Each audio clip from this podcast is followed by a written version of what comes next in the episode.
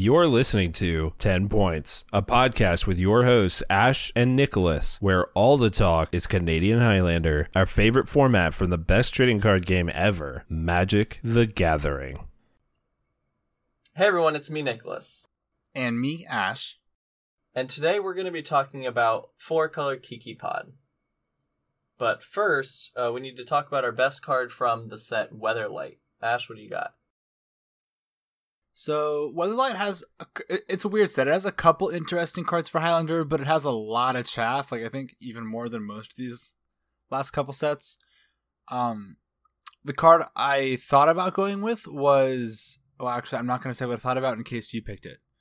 Uh, I the card I chose was Doomsday. Um, it's a it's not quite as popular as it used to be, but uh, it is an established combo deck in the format.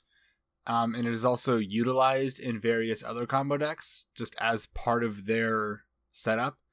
But uh, it is a powerful card. It used to be in the points list. I don't believe it is anymore, but uh, it's it's it's shown its stripes or earned its stri- uh, whatever. It's good. Yeah, I also picked Doomsday. Um, it's just been the card that has made the most impact on the format. Um, like Ash said, you don't see it as much anymore, uh, but every once in a while you'll get surprised by a Doomsday Doomsday package. um, a couple, I would like to share a couple um, honorable mentions. Uh, the first of which is Abeyance, which is one of the silence effects you play in storm lists. Um, Disrupt is a tempo-y spell or a, a force spike type card that also cycles. Um, and then Buried Alive sees play in Reanimator and some weird combo decks. Uh, if they're having a lot of reanimation effects. And then there was one more. Mindstone sees play in Paradox and Eggs and stuff like that. Um, additionally, uh, Necrotog just looks cool. It does. I also additional uh, I play Gemstone Mine on occasion in Storm, because uh, oh yeah, Gemstone Mine tap too. it more than three times. Yeah, that's that's definitely fair. Um, and you do actually also play Phyrexian Furnace in eggs. That's a thing you do. Um, but yeah, that's uh cool. All right, let's get into it. Also, uh, okay, sorry, really quick, really quick. Everyone, whenever you get a chance, please look at the art for Redwood Tree Folk. It's very good.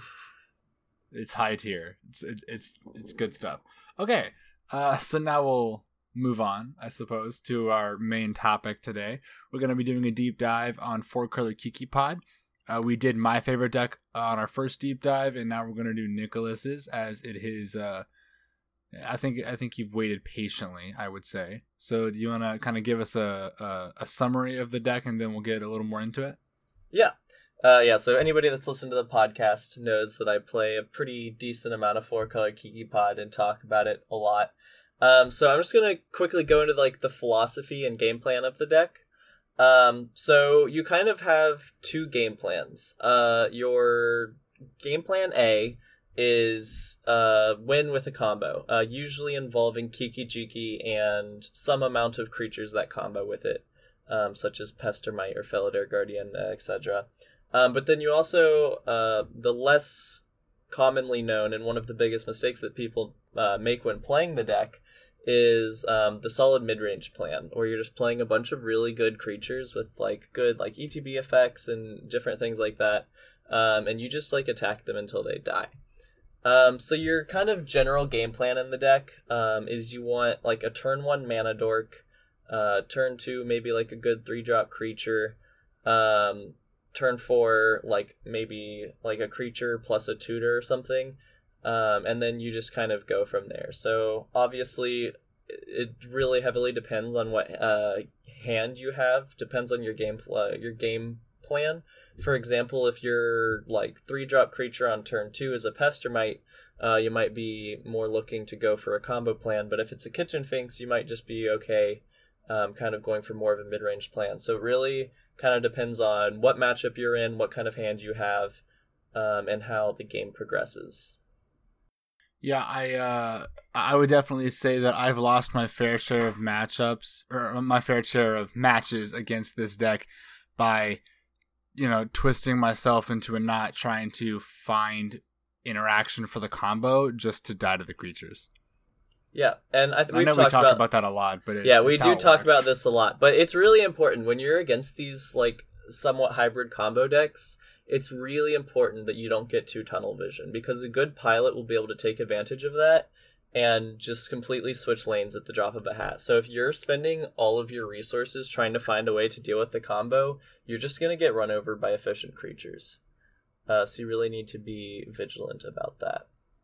Yeah, and I will say that that kind of idea, just to deviate really briefly, um, that idea of a good player being able to know when you're not focusing on the right thing really illustrates how uh, when you're when you get really good at playing specific decks, it stops being about the the deck matchup and it starts becoming more about the player matchup. So it kind of doesn't matter what your opponent is on once you figure out how they're playing. You start to learn how to play to beat the way they're playing, not what they're playing. Yeah, exactly. that makes sense. So um that's kind of the very, you know, the the the the elevator pitch version of the deck. Yeah, um, and do you we'll, want to talk Good. I was just gonna say, and we'll of course get more into that as we continue to talk about the deck. Um, but that's yeah the the brief overview, and as we start to get deeper in. So before we start talking about the kind of general good stuff the deck does, um, do you want to talk a little bit about the combo stuff because that's what most people immediately think of when they hear Kiki Pod? Yeah.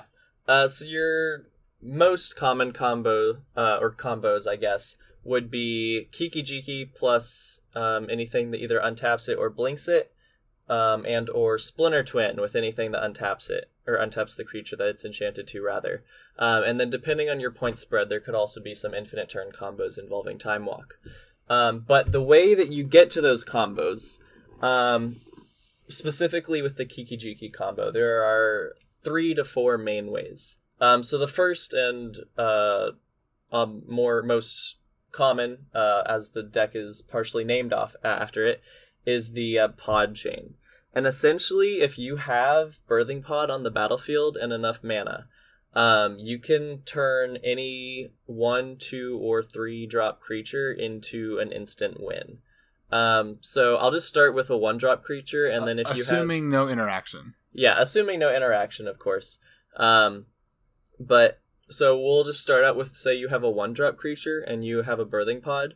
Um, you can pod that creature into corridor monitor to untap pod, um, and then pod the corridor monitor into a pestermite to again untap pod. Uh, pod the pestermite into a Felidar Guardian to blink pod, um, and then pod the Felidar Guardian into a Karmic Guide to return the Felidar Guardian uh, to blink pod again and then pod the Felidar Guardian for a Kiki Jiki to make a copy of the Karmic Guide, which brings back Felidar Guardian, which blinks Kiki Jiki, and then from there you make infinite Felidar Guardian tokens.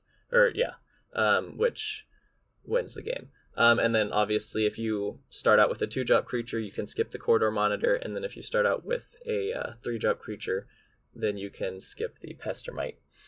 Um, you do need the um, the Felidar Guardian unless you have. Uh, there are like other lines that you can take depending on what you have on the battlefield, but assuming you have nothing else, um, that is what you'll need to do. Um, with Prime Speaker Vannifar, um, it is slightly different. So it's a similar concept, except Felidar Guardian doesn't work, because if you blink Prime Speaker Vannifar, she has Summoning Sickness. Um, so that is the one and only reason that you're playing Breaching Hippocamp in the deck, which uh, basically accomplishes the same thing.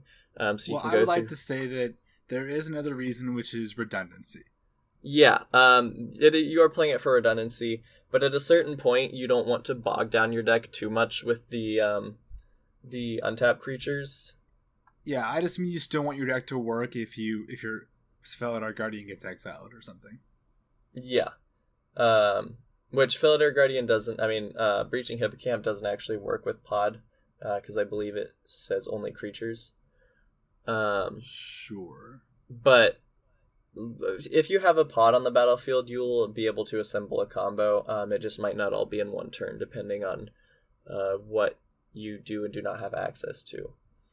Um, but yeah, Prime Speaker Vannifar, very similar concept, except um, you go corridor, corridor monitor, Pestermite, breaching hippocamp, um, and then you from the breaching hippocamp go get Karmic Guide, um, and then yeah, same thing, bring back the pre- breaching hippocamp, untap Speaker Vannifar, go get Kiki and then do the same thing except using the breaching hippocamp instead of the Felidar Guardian. Um, and then the newest and most recent uh, way of chaining uh, combos is with the new six mana Vivien. I think it's Vivien on the Hunt. Does that sound right? That does sound right. I don't even know how this combo works, so I'm learning with you, audience. It, it works the same way. So if you don't know, Vivien's plus two is sacrifice a creature and then search your library for a um, a creature card with CMC equal to that plus one. So it reads the same as Pod. Um, so you can't start at a one drop with Prime Speaker Vannifar. Uh, you have to start with a three drop. Um, but then from a three drop, you just uh, do the same thing. You go get Felidar Guardian, uh, blink the Vannifar, and then you go get Karmic Guide. Or the, uh, the blink... Vivien. Yeah, yeah, yeah, Vivien, sorry. Um, blink the Vivien, go get Karmic Guide, uh, return the Felidar Guardian, blink the Vivien again, and then go get Kiki-Jiki and win from there. Um, so yeah, it's a very similar, very similar setup. And then with Survival of the Fittest, it's not as consistent, um, but you can like do things where you like tutor out Felidar Guardian and then discard it to go tutor up uh, Karmic Guide and then um, like play the Karmic Guide to get back the Felidar Guardian and then tutor up uh, Kiki Jiki and like discard it or like whatever. Um, things like that to assemble the combo for less mana than it would take if you were just hardcasting all of these things. Um, but I it's think not. one notable thing. Actually, sorry. Finish your thought. I just kind of had an intrusive thought. I was just gonna say, but it's not as consistent. Okay. I I think one notable thing about the new Vivien, like you probably, maybe this is just my opinion. I probably wouldn't just play a six mana pod that only worked with half your lines. But for the fact that if you're not comboing, it also just draws you a bunch of cards and makes your your mid range game plan work even better. I think is why it's viable. Yeah, all of the modes on Vivien are really, really good in this deck. Yeah, she also makes big tokens and draws you a bunch of cards, Yeah. Uh, a bunch of creatures specifically. Yeah. So yeah, Vivien's a really solid include. Um, and like we said earlier, you're playing a lot of mana dorks, so getting to that six mana isn't as difficult as it would be in some other decks. So you've kind of talked a little bit about how the chain combos work, but are there any just A plus B combos that work out in this deck? Yeah. Um. So Splinter Twin um is the most obvious. Splinter Twin plus any of your untapped creature effects combos. And then if your point spread involves Time Walk, um, Kiki Jiki plus Eternal Witness or Splinter Twin plus Eternal Witness um, takes infinite turns. Um, so Kiki Jiki also works with all of your untap or bleeding creatures, right? Yes, Just- You can just cast those cards. yeah, Kiki Jiki works with everything from Corridor Monitor to Restoration Angel. Sick. So, Yeah. Is that all really for the combo parts of the deck? Yeah, pretty much. Um, So, do you want to talk a little bit about the cards we play to help us set up those combos? Yeah. Uh, so obviously, uh, f- first and foremost, uh, we're just two. You're playing tutors. Uh, you're playing a creature deck. You want to find specific creatures in that deck. So you're playing all of the good creature tutors. Um, so you're playing things like Eladamri's Call and Worldly Tutor just to like tutor out cards to your hand. Um, we already talked about Survival of the Fittest and Birthing Pod being uh, part of the pod chains and also just really good value tutors like they're very efficient to just get better creatures um, and then you're playing things like um, recruiter of the guard and imperial recruiter which um, can get most of your combo pieces and a lot of your just really good creatures it gets like kiki jiki it gets pestermite um, but it also gets things like knight of autumn um, and stuff like that um, and then you're also playing like some of the tutor to play uh, tutors such as Chord of Calling um, and Eldritch Evolution.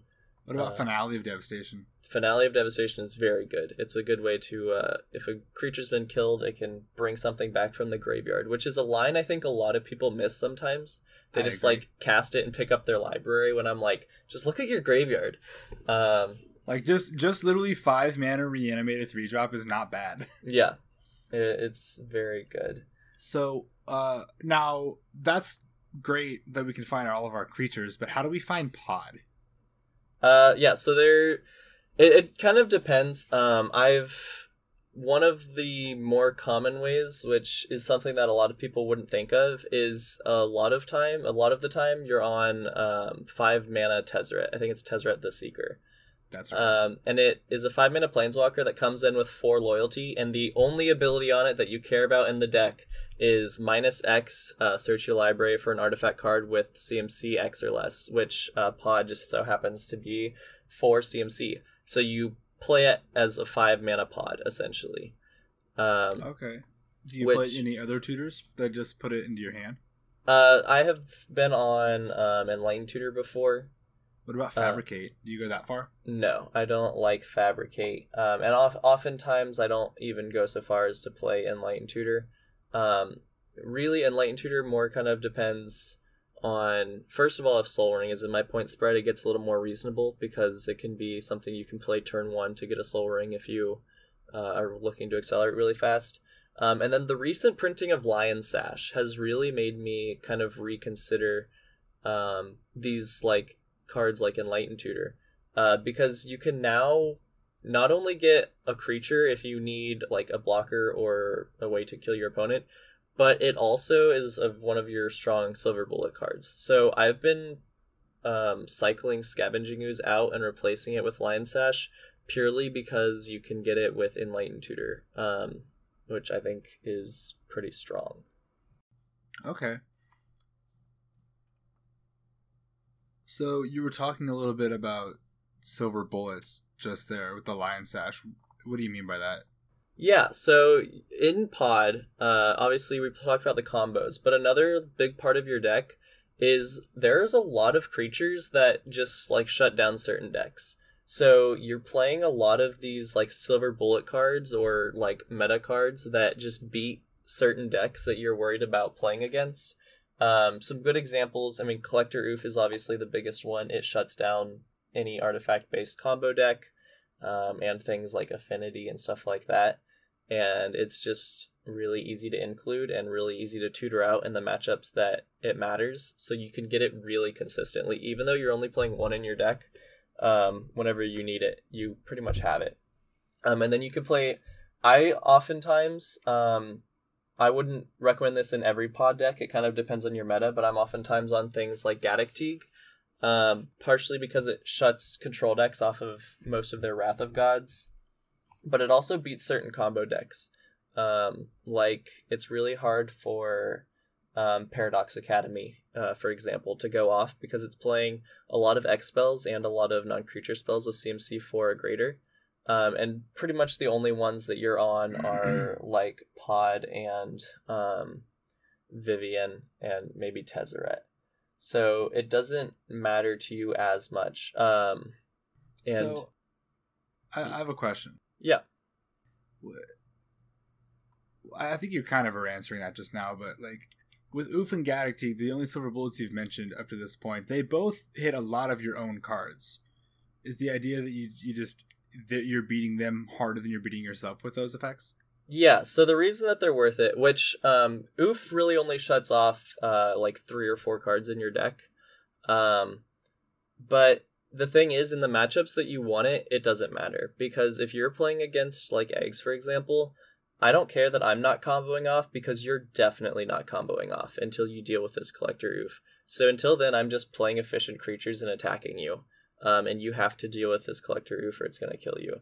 Um, less so with Gaddock Teeg, but same thing. Like if in the matchups that I'm tutoring tutoring it out, I don't need to be comboing.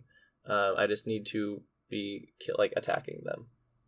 Well, coming from uh, playing blue white control against this deck, uh, the second you land Gaddock Teeg, I am shaking my boots as my wraths don't work.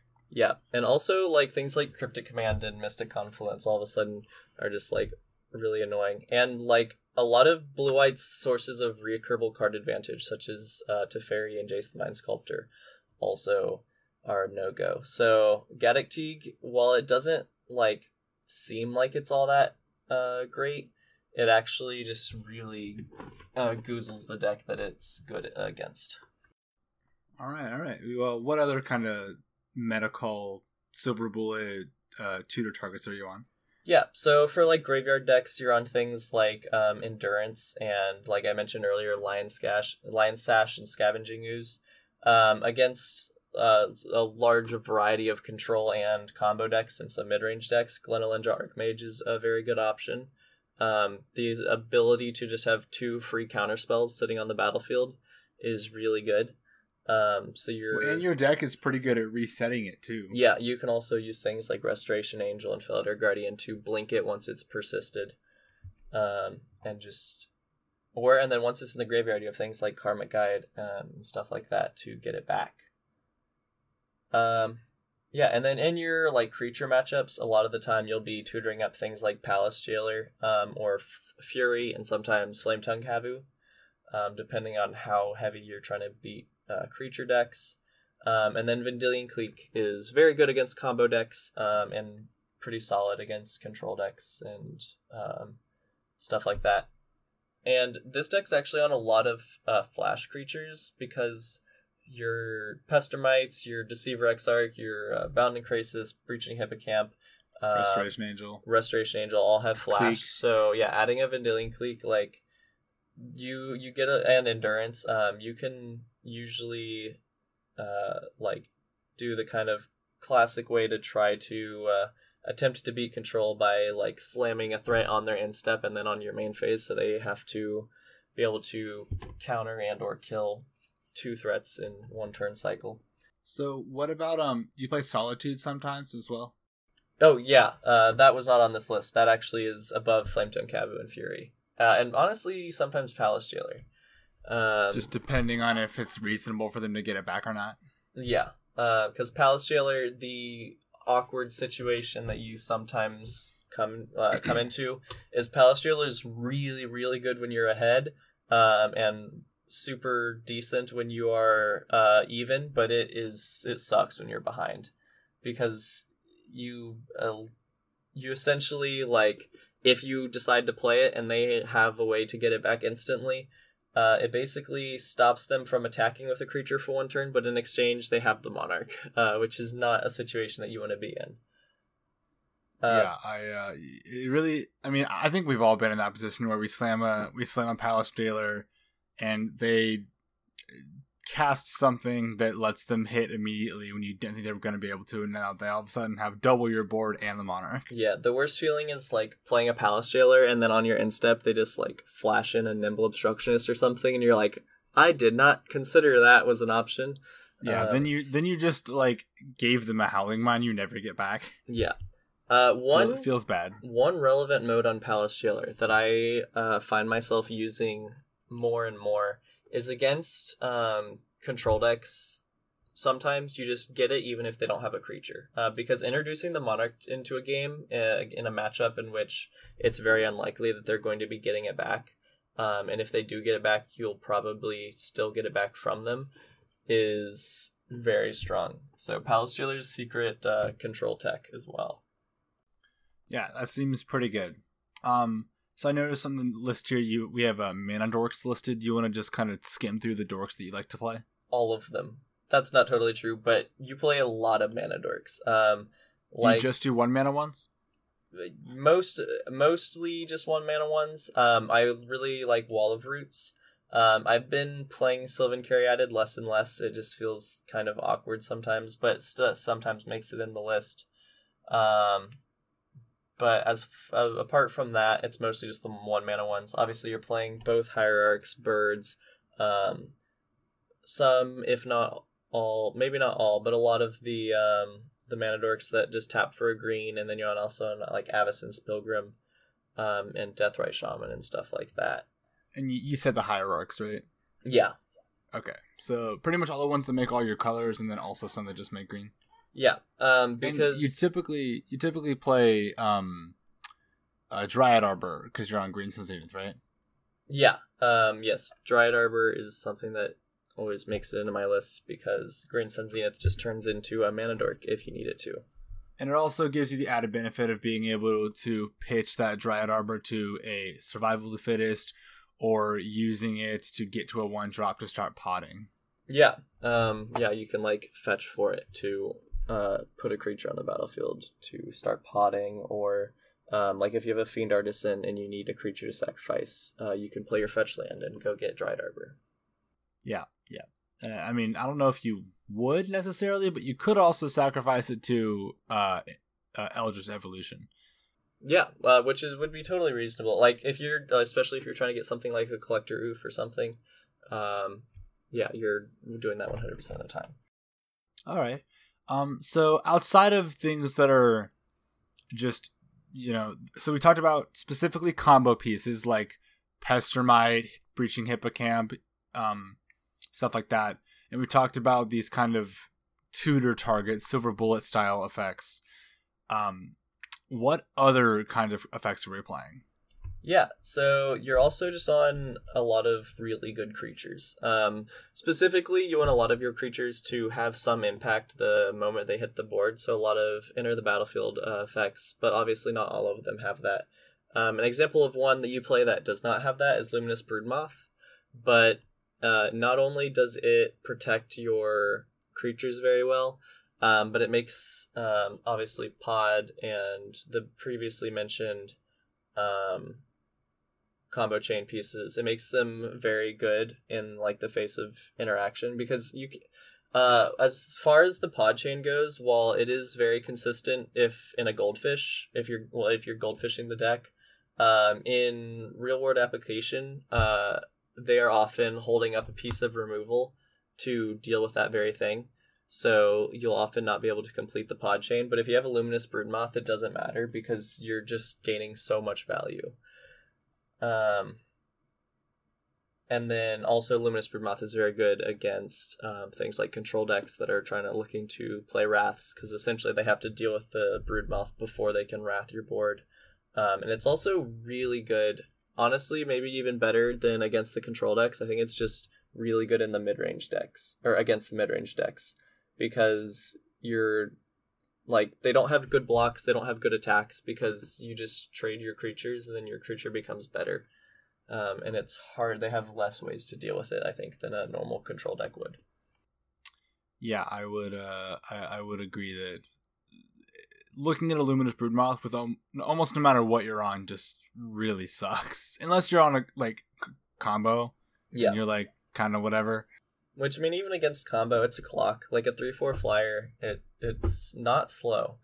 No, especially because uh, it's rarely by itself. Yeah, exactly.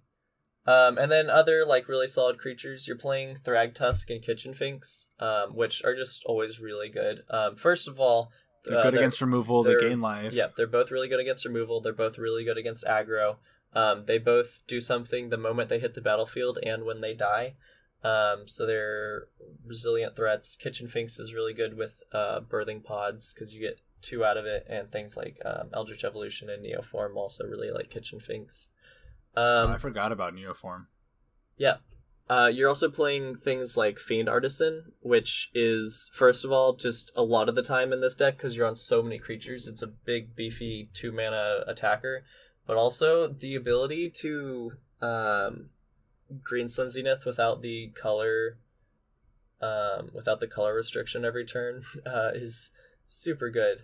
I mean, you do have to sack a creature. You do have to sack a creature, but you don't care. Um, it, it, it doesn't. You don't tutor the difference in CMC, right? You have to pay it full full price plus one. Yeah, yeah, yeah. It's it's um, one and X, and then you get an X or less drop. Okay. Um, and then also uh, true like things like True Name Nemesis, which is obviously that depends on your point spread. Uh, but that's another really good. Uh, yeah, and the solid... thing this one, the thing this one does when it uh, as soon as it enters the battlefield is doesn't care because it doesn't die. Yeah, it's like, uh, yep, this is gonna kill you. Okay, so um, is that it? Just creatures? Do we play any non-creature effects?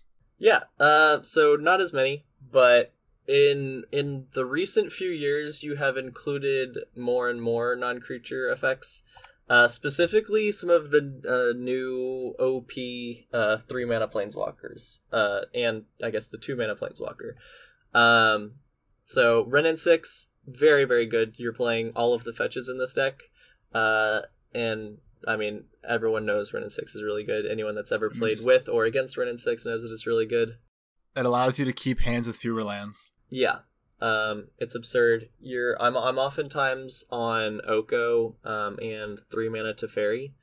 Uh, because like I said, your your game plan usually wants to involve a turn one mana dork. So playing a turn two Oko in most of the fair matchups and some of the unfair matchups is unbeatable. Uh, and um, three mana to Teferi is very good against the control decks that are trying to interact at instant speed. Um, it gives you a little peace of mind um, and is just really good. So I'm oftentimes on all three of those. And as I talked about earlier, uh, Tezzeret the Seeker is something that you're often oftentimes on. It's also notable that um, Oko is one of your few ways to like realistically fight through humility. Yeah, um, which we will get into that later, but hum- yeah, we will. you have to have ways to deal with humility now because it just ruins everything. Um, yeah, but it's really interesting to have seen the evolution of the pod deck because previously the planeswalkers you were playing were things like Domri Rade, Garruk Relentless, Xenagos the Reveler, um, were like all cards that you'd see often, and now I'm very rarely on any of those. Um, sometimes I'm still on Garruk, but honestly, I think that's just because I like the card a lot, um, and so I'll try to shoehorn it in. But oftentimes, I'm not even uh, on Garruk. yeah, I think I cut it from my last list, and that list was like a year ago. Yeah, there's just better planeswalkers to be playing, um, and you just don't have enough flex slots to be playing all of them. So you just there's better cards now. Yeah, I suppose that makes sense. So, what other kind of just value cards do you on? Yeah, um, so you're on uh, some number of mainlands. Um, Raging, or um, I, did I say mainlands? I mean manlands. Uh, namely Raging Ravine. Um, but then you're Do you also use Stirring Wildwood? uh, yeah, that's often the second one that I'm on, and that's usually pretty much it. Um, yeah, and then you're also on things like Aether Vial. Um, obviously, you're on a ton of creatures, so Aether Vial is really good. It beats the control decks pretty well, um, but it's also just like mana efficient. Uh, you like usually will try to get it to like three or four, um, maybe five, depending on your hand, and just stop. And it oftentimes is just really good. Um, and then some like kind of card advantage things. I'm oftentimes on Sylvan Library, um, just because it's really good at churning through your deck um, and finding the creatures that you need. Um, and it's also really good with uh, Courser of Kruphix, which is uh, another one of the really solid creatures that I didn't mention. Um, but honestly, sure, infinite combos are fun, but there's no better feeling than assembling Sylvan Library Courser of Kruphix and just drawing the card that you want and having a land, making sure that you have a land on top. it's like the best value engine you can imagine. I- mean, I wouldn't say it's the best value engine I can imagine. Ah, it's pretty solid. It also gains you life, so you can start paying life to the Sylvan Library. There, it, it's unbeatable. No, it's it. That's just like a fun little interaction that sometimes Didn't we watch? Did we not watch Seth assemble that and get beat? I don't know. Who can say? Uh, okay, It- so just just to oh wait, sorry, talk about this next card. Then I have a comment. yeah. Uh, the last card. So you may say, Nicholas, you're on so many mana dorks. What if you just like draw a bunch of mana dorks? What are you gonna do? Well, Skullclamp is really good at turning those mana dorks into cards. Uh, es- essentially, the mana dorks tap themselves to make mana in order to put this hat that is going to kill them on their head so that you can have cards. It's a very honorable sacrifice. Fantastic. Um, now that's not the last card, but that's just Yeah, the last yeah. in this little list here. Yeah. So I just really quick, uh, for the audience, um, I see Sylvan Library, Aether Vial, uh, let's see, Lion Sash, Birthing Pod. We talked about Sol Ring. Those all get turned off by Collector Ouphe. Yeah, that's like four cards, but Collector Ouphe turns What off. about your about your Oko foods? Those are never being sacrificed. If you're in a situation in which you need to sacrifice those, uh, you're probably losing anyway. Okay, fair. Those are three threes. Interesting. Or Interesting. they trade Hot for your opponent's creatures, which in that case they have the food. Okay, I give you that. Um, but yeah, no. All right, all right. You play Ouphe because when it is good, it's unbeatable. Well, I know. I- I- I don't-. I don't actually think you're wrong. I just like joking about it. Yeah. It is also nice to like that's something that someone that doesn't realize how prevalent artifact combo decks are in the format uh, might look at the deck and think, "Hmm, that's a weird inclusion." So it is really good to mention that yes, it shuts off some of our cards, but it's just better against their cards. It's also notable that it kind of depends on your metagame. If there's an if if the what's it called? If the collector ouphe is not doing anything in your metagame, you're probably not going to be playing it in one of your flex slots. Yeah, you you need to know um like if if you know your meta really well and you know it's not going to be doing anything, yeah, absolutely cut it. Um Which, but oh, sorry, go ahead.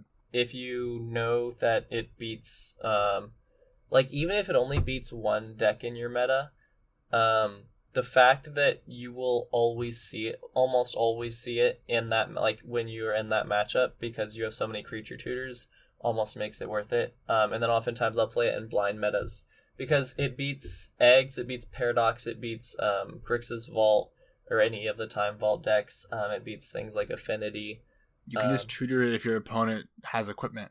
Yeah, it beats Storm. It beats yeah, like Ash said, equipment.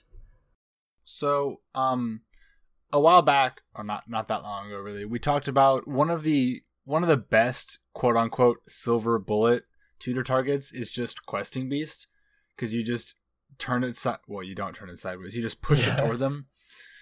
Um, Yeah. and it is so efficient at what it does. Do you still consider this to be a deck where you would play a questing beast? Yeah, absolutely. Uh, yeah, Questing Beast is one of those cards that you're like, that's not because a lot of the creatures in this deck are toolbox creatures. Like they have some like like reason that you're tutoring for them. Like I'm tutoring for my Thragtusk to beat decks that I need life gain. I'm tutoring for my Luminous Broodmoth if I need uh, redundancy against Wrath. I'm tutoring for my Ouphe if I need to kill uh, like a Paradox deck.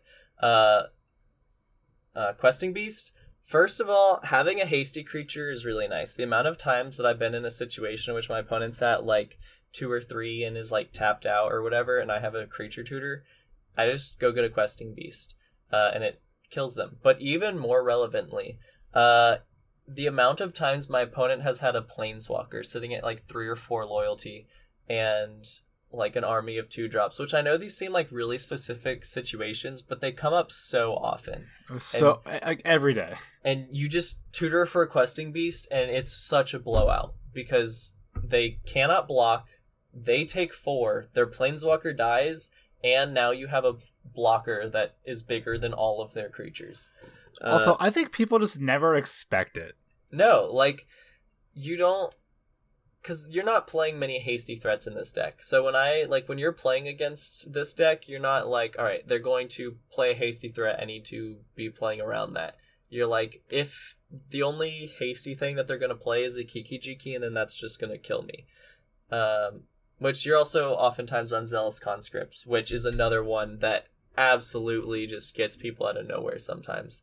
Uh this is one that people have told me to cut but oh my word zealous conscripts it changes games like it flips games so often because first of all if they're leaving up a blocker to not take lethal you play a hasty threat and take their blocker um, but oftentimes if they have like a five mana Teferi or something and it's got more than three loyalty even better if it's at exactly three loyalty. You just take it minus it and they're like oh that's not good.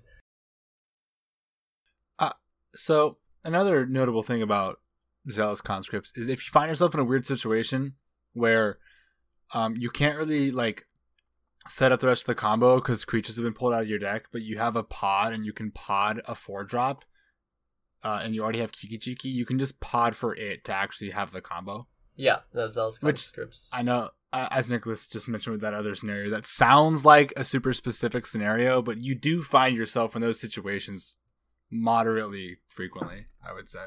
Yeah. Um, and Zeal- Um, there's also like really cute things you can do, like um, if you've got like a four drop in pod and you're against a deck in which you really need a collector ouphe, you can get Zealous Conscripts to untap the pod to go get uh, Woodland Bellower, which is another uh, solid creature that you're playing that gets ouphe. Uh, I Yeah. guess we should we should say obviously we did not name all of the creatures that you're playing. There's a lot of really solid toolbox creatures that you're playing that we will reference that we may not have mentioned earlier. And they don't all go in every list. Like the list we're gonna link after the or in the description of this is not gonna have every creature we talked about. Yeah. Um, these are things that depend on the meta and um, what you're trying to The- beat. This deck has so many flex slots. Yeah. it's crazy. Um, I do really quick before we get too far from it, want to um, make a point about the um, the questing beast situation. Um, this is just my own personal opinion. I think that a lot of people, the main reason they don't expect the questing beast isn't because it's a weird thing to include in the list or it doesn't make sense. Because as we've discussed, it makes perfect sense as to why you would play it. Um, but the thing is, people's schema of the deck, which uh, I don't, I can't remember if that's a term that everyone knows or if it's because one of the weird things I watched a video essay about once. But the idea is, it's just the way that you think about something in your own mind's eye, kind of. So, like when I think about goblins, I just think about little red dudes that are super aggressive and kill me fast. I don't tend, uh, just on on the surface, right? I don't tend to immediately think about the intricate combo and extremely resilient deck that Goblins actually is, right? Yeah. So I think the same thing applies uh, when it comes to Pod. When people think about Pod, the first thing they think about is not this hyper resilient combo deck with all these uh, toolbox options and uh, this like long game plan. They think of oh he's gonna splinter twin me on turn three or turn four. Like that's what they think. So because that's the idea that comes to a lot of people's heads when they think about this deck, they don't think about a hasty green creature coming at them. yeah. So I think that's why people don't think about it. Yeah, I would I would agree, um, one hundred percent. Where it's like you have an idea in your head of what this deck's game plan is, and then, um, when it plays a card that doesn't seem to fit into that game plan that well, you're just like kind of shocked. Yeah. Um, another combo that I did forget to mention earlier is uh, Saheeli Rai plus Felidar Guardian. Um, Oh yeah. for people that played modern during a certain time period or familiar. Pioneer when it started. yeah. Um yeah. Do you want to explain the combo? Yeah, uh Saheeli Rai, uh basically you can minus two to make a token that's a copy of target artifact or creature you control and it gains haste. Um and so then if you make a copy of a Felidar Guardian, it blinks the Saheeli Rai. Uh, which lets you use the, that ability again, um, and then rinse and repeat until you have enough Felidar Guardians to kill them uh, a thousand times over. Um, if you were curious, uh, that combo existed in Block Constructed. Those two cards came out in the same block, Yeah. and they split her twin. so that's cool. Yeah, it was gross. Um, and another silver bullet card that I forgot to mention is Aven Mindcensor, uh, Oh, which yeah. is always going like it's always getting in. Uh, it I beats feel like- everything. I don't. People probably figured it out at this point if they hadn't already. Um, but when we say four color Kiki Pod, that's four color no black. oh yeah, we yeah we did not talk about we that. did not mention that. Uh, yeah, it's you- green, blue, white, and red. Yep. Probably, probably green, white, blue, red in that order. I would say yeah, you're you're not on very many red cards. Um, it's like you're on like five red pips, eh, plus a couple toolbox pips. Yeah. No, that's not right. Six pips. It doesn't matter. Yeah, you're you're on. Um, I, I'd say white and blue are pretty close to each other. Um, green is the most dominant color in the deck, and then yeah, red is for a handful of cards. Okay. Well, uh, do you want to talk about the standard point spreads for a list like this? Yeah, so there's a few that you can go with. Um, there, the points spread has become less obvious uh, in recent years um, because previously your point spread was just almost always time walk, uh, pod, and survival, but now time walk is seven points. So, um, And while, Spellseeker is also points. Yeah, and Spellseeker is also points. Yeah, there there was there was a time I'm not even I've I've talked about it many times before. How it breaks my heart uh, every time I think about what what used to be. Um, but yeah, so uh, there's a few kind of traditional point spreads. Um, you could go with pod and survival, which are two each. Um, and then I oftentimes will play something like Sol Ring, um, and then like a true name nemesis, and you could throw in a Jitte. Um, but it, it kind of depends on what you're trying to beat.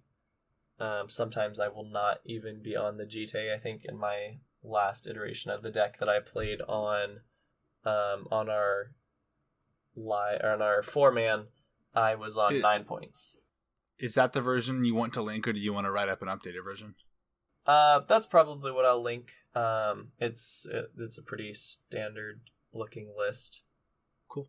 I think. Um, yeah, and then so um, additional point spreads could be one that I have wanted to try for um, a little while, and I have not been able to um, as of yet. Is pod survival, which is four points, and then just double mocks. Um, we talked about earlier the uh, the power of playing like a turn one mana dork to just really ramp into what you need to be doing. Um, and I think Moxen would be a really nice addition to that. Um, and I what don't. colors? What's that? What what mocks did you play? Uh, Emerald Pearl or Emerald Sapphire? Uh, it wouldn't really matter. Um, I'd probably be on Emerald Pearl, but Sapphire would be completely reasonable as well. Cool. Think of it. If you do Sapphire, you could do land Sapphire, uh, uh, corridor monitor on top. This. Oh wait, no. I was trying to think how you could play a, gre- a mana dork, but that doesn't work. So you do Emerald, blue land, corridor monitor, untap Emerald, play a mana dork. That is something that you could do, yeah. I mean, that'd be insane. You, I, guess it depends what's in your hand, but like, come yeah. on. three, three. What what if the other one. card in your hand was Pod? Like, I mean, you could also just. I mean, I guess if the next card in your hand is a Splinter Twin, and you have the Mana Dork was a Birds of Paradise, and your one of your two lands on your next it's turn red. taps for red, that's the turn two combo. sorry, I got excited. Keep going. Yeah, uh, yeah. Uh, another point spread that oftentimes I will do, but I don't know if it's worth it as much. Um, but you can go pod at two, uh, time walk at seven, and then fill out your other point with whatever you want, or don't fill in another point. Usually, I'll play like a true name or a GT. Um, yeah, a- Sick. apart from that, those are. I mean, you there's um like I've seen people play crop rotation usually to get Gaea's Cradle. Um, Really? I did not know that. yeah, uh, it's not the most common thing, and I don't know if I'd really recommend it, but it's a thing that you can do. All right. Well, uh, if that's all you have to say about points, um, we're kind of onto our, our last bullet here. Uh, we're going to talk a little bit about the good matchups, the bad matchups, the eh, whatever matchups. So you you pick wherever you want to on this. Yeah, so I think um, my least favorite matchup on Pod is Humility. Uh, that is a card. Uh, if there's a deck playing Humility, eh, you can't beat it. I mean, you can, but it's almost have, not like, worth two trying. cards. Yeah, You have like two cards. One of them is Oko, and the other one is Brazen Borrower. yeah, and I, I think does three mana Teferi bounce enchantments? Yeah, three mana Teferi can also be pretty good. Yeah, so But it- two of those are temporary.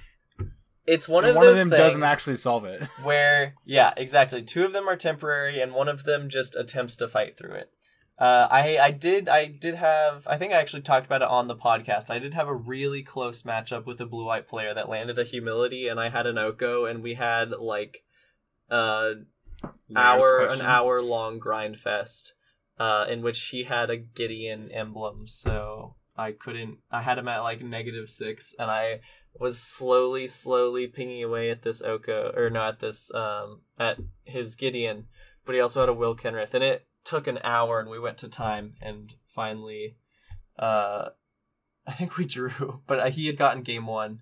So, which I, I, I talked about this on a previous episode. If you listen to that, um, so you can beat humility, uh, but it will take a toll on your mental health. There is no worse feeling than sitting there with a ton of lands, staring down at humility, and you like rip a woodland bellower off the top, and you're like, I'll pay six mana for this one one, which is right next to my five mana one one that I played last turn, and my four mana one one that I played the turn before that. And you're like, I'm not making any progress, but I can technically win, so I'm not gonna concede. So if if your mental state is good, continue playing through humility. Otherwise, it's not worth it. Ninety nine percent of the time, you're not beating it. Um, I love humility so much. Yeah, but aside from uh, you're really only seeing humility in control decks. Um, but aside from humility control decks, control still or prison. Yeah, or prison. Uh, prison is not good for you. Um, they like stranglehold you. You can't even tutor. yeah, you prison. You don't want to be playing against that. Thankfully, that's not super common. Um, control matchups are usually not the best. Uh, we talked earlier about the tools that you have to beat it, um, but generally they are just on enough um, interaction to keep you off the combo, enough wraths to keep you from building up enough of a board state to really um, like be attacking, and just like enough removal encounters to keep your really important cards from hitting play. Um, so you can beat control. Um, you just have to play really well um, using your flash threats at ideal times and tutoring out the right things when you get the chance.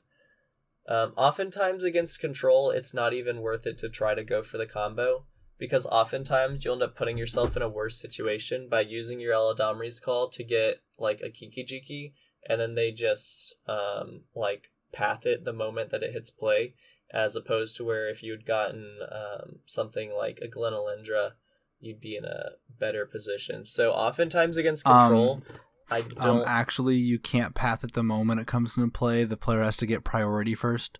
Thank you, Judge Ash. I appreciate your. Uh, fine. The moment you activate it, oh no, it just ate us towards to plowshares. There you go. Uh, so you oftentimes won't even really try to combo against control unless you're in a situation which they're like hellbent. You have a pretty good idea that they don't have any interaction, they're tapped out or something like that. Um, it's oftentimes not worth it. Um, your aggro matchups are often pretty pretty good, with the exception of if they get down a Blood Moon or a Magus of the Moon or a Price of Progress, because obviously you're on a lot of non basics. Um, but apart from that, you have a lot like tutoring up a Thragtusk is really hard for RDW to beat, and then tutoring up a uh, um, like a Phyrexian Metamorph to copy that Thragtusk or a Kiki Jiki to copy that Thragtusk. They're just like, okay, okay, I've seen enough. Um, so control is not an auto win by any stretch of the imagination, but you definitely have the tools to beat it, and they don't really have. Aggro? Yeah, what did I say? Control. Oh yeah, no aggro. Um, oftentimes they don't really have the tools to deal with what you're doing, and you do have the tools to deal with what they're doing. I think another reason aggro is a pretty good matchup is because you're kind of ramping into your mid game, and when you do, you're playing these creatures that you're happy to trade with their creatures because your creatures come back. Yeah, with like your, your kitchen finks, your Thragtusk, your luminous brood moth. Like you just play so many things that you don't really care, or um, you also get to play like Karmic Guide to bring your really good cards back. Yep, and, and, you're tutoring for those effects to gain back your life and double block it, not double block, but like block multiple times. Yeah, and um, additionally, a lot of the time your creatures are just like bigger than theirs. Like if you're playing a mana dork turn one into like a courser turn two, you're they're like, oh well, my attacks are no longer good. Yeah, or like a Knight of Autumn. Yeah, like a Knight of Autumn, or yeah, like questing beast. Questing beast kitchen finks uh well it's not as much bigger it blocks very well. Um yeah. mid-range decks are i'd say generally pretty even. It kind of depends on the build. Some are more favorable some are not. It depends on uh, what their spread of like interaction and um, threats are and stuff. But in mid range, I think is where your like ability to flip between game plans becomes the most relevant. Um, like you're just always threatening both game plans at all times, and they like have to deal with them both uh, because they don't have as much interaction as control. So oftentimes you can like be going for the combo, and then the moment they interact with it, you just instantly switch over to your mid range plan, or you just are doing your mid range plan, stalling the game, and then all of a sudden you combo. So mid range is I'd say where you switch between the most. Um, and then combo is generally a good matchup, uh, purely because you have so many silver bullet cards. So obviously, any artifact decks you're gonna get ouphe. Any graveyard decks you've got endurance, um, lion sash, and scavenging ooze, um, and then any like Flash Hulk decks, you've got like Glen Elendra, uh, Doomsday decks, you have Glen Elendra, and things like Vendilion Clique. So you can target out your silver, uh, tutor out your silver bullets very consistently to beat the Even combo Mind decks. Sensor too. Yeah, Aven Mindcensor is super good. And, be, because of your just abundance of tutors, you're so good at finding those too. Yeah, like Fast. the the frustrating thing um, playing against a deck like this when you're on something like Paradox Academy or Eggs is you can't really keep a hand with the hope that they just don't find it because so many of their cards in the deck are designed to find it. So you kind of to a certain extent have to keep a hand that has a way to deal with their silver bullet, which can get really frustrating in those decks. Yep, sounds about right. Yeah, I think that covered pretty much everything. Yeah. Uh, do you want to talk about what you played this last week? Yeah. Um, so I played Sultai midrange. Um, I think that it is one of the best, if not maybe the best, midrange deck. Uh, and and is this the same list you played on the Paperlander number five, yeah, uh, it is actually. Um, which should be out by the time this goes out? I yeah, hopefully we'll see. I guess. Um, but yeah, so I forgot to write down my games. Um, but I believe round one I was against Seth. Um, and I think I game one he had an unfortunate mulligan, and then I played like a turn two Urza Saga, and so he had to spend his crop rotation to go get strip mine and deal with it, um, which set him back pretty far considering the fact he was already on, I believe, a multi five. Um, and so I just played creatures and beat him down with them. Uh, and then game two was a decent bit closer, but I played an Urza Saga again. Um, and I, I played an Urza Saga one turn, and then he played his own Urza Saga the next turn, but mine was faster. Uh, this is, if anybody's not paying attention, this is a reason that Urza Saga is super good and could honestly afford to Maybe be be pointed. a point. Yeah. Um, I got. I was playing Shadowspear, which I have honestly started really enjoying in my Urza Saga packages. I threw a Shadowspear onto a um, uh, Thrun, and Oh my it was just uh, brutal. Um, match two, I was against. I think I was against Chad. Um, and if anybody has watched episode five of our four man, uh, you will know that I brutally murdered Chad with a combination of Uro and Oko, uh, and I did a very similar thing It was it was painful to watch. yeah. Uh, well, so game one was really close, actually. Game one was a back and forth slugfest. Um, and then I believe game two, he actually got there.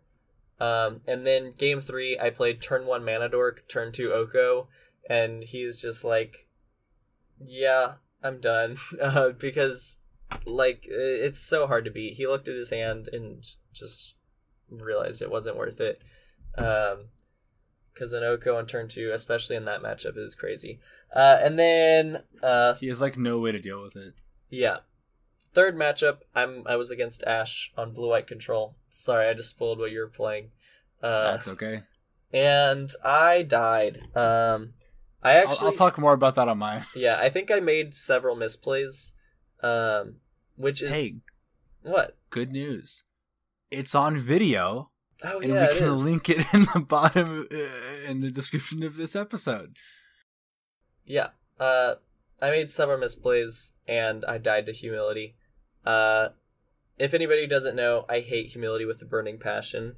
Uh, I'm humility. pretty sure you say that in the recording. humility to 10 um honestly which hum like sultai midrange isn't even the best matchup for humility but it still just makes my like most of my deck not do anything um I don't know what you're talking about. i hate humility all right uh what did you play I played a blue white control. wait really Um, wow I did, yes. Uh, so round one, I was playing, uh, and all of these rounds are going to be uh, linked in the video below. Um, it is extremely terrible video quality. Audio quality is all right. Um, lighting is terrible. Uh, it was a test run, so it's going to be an unlisted video. So you can see this link, but you can't search it. Um, watch at your own risk. It's not good, but it's there. Uh, so round one, I was against Matt on Naya midrange. Um, it, I don't think anything crazy really happened in th- that match. It was a pretty straightforward 2-0. He played creatures, I killed his creatures, and then I played planeswalkers and then drew cards. Um, round two, I go up against Grant on his blue black Tezzerator deck I talked about recent. Uh, I think the last episode, maybe two episodes ago. Um, uh, I go 2-0 again. Uh, I I get to bounce multiple in soul artifacted things with Jace. Um, two different times in the match. yeah that'll do it Um, yeah, game two, I keep a farewell. And I keep an opening hand that like slows him down a little bit, but then just has farewell. And my plan is to exile all his artifacts. And then what does he do? He cries, right? Well, um, uh, I just like countered everything. I don't even think I like removed creatures. Creatures. I think I just countered everything and played a Jason bounced a land that had an soul artifact on it, and then like just ended up winning the game without ever casting farewell. moral of the story is jace is really good against soul artifacts yeah, it's pretty good. Um, and then round three, I'm against Nicholas on Sultai. Uh, I I think you got a game in that matchup. I don't remember I wrote down two one, but I'm unsure. You guys can see if you go watch yeah it. there's a recording Um, I only have notes for two games, so maybe it was only two games. Um, so game one, uh, I have a lot of stuff that I want to resolve, but um, I Gitaxian Probe Nicholas at the beginning of the game and saw a Countersquall. So he's sitting on a Countersquall, and I know he has it for like it had to have been literally like twelve turns. yeah Like it was a long time. Um, but he was he, didn't have that much in the way of mana. So I, I drew some land destruction lands. I was able to eventually cut him off the mana to Countersquall, and I played a Teferi, I believe, off of it, a five mana Teferi. yeah Um. Uh, but like the reason I survived so long because he just had no pressure. Yeah, I, I I got really mana screwed that game. Uh, Yeah. in combination with I think a wasteland and a tectonic edge were. Yeah, I used both of them, and there was also a Field of Ruin, but that was I think for your creeping tar pit. I, I don't I don't, recall remember, I don't remember. Okay. In the game two, um uh it's a typical control versus mid range game. Nothing crazy happens early. Um I, later on in the game I have a bunch of planeswalkers. He has a bunch of dudes. I have a humility, so his dudes are one ones. Um he's Nihil Spellbombs my ancestral recall, so I can't get it back. Then he Thoughtseizes me and sees I have a grip full of counter spells. And then he plays through it for a little bit, and then eventually I just kill him with Shorikai, I'm pretty sure. I did manage to destroy the humility, which is The turn before you died. all that I cared about. I won. Maybe it wasn't the, I won the moral battle. yeah uh, my my note here is written in uh nicholas's words um he, well the way he talks anyway i said he Thoughtseizes me and sees my hand full of counters he bounces the humility but it's far too late i feel like that's just how you would say it yeah, I mean, I think I maelstrom pulsed it. I don't think I bounced it.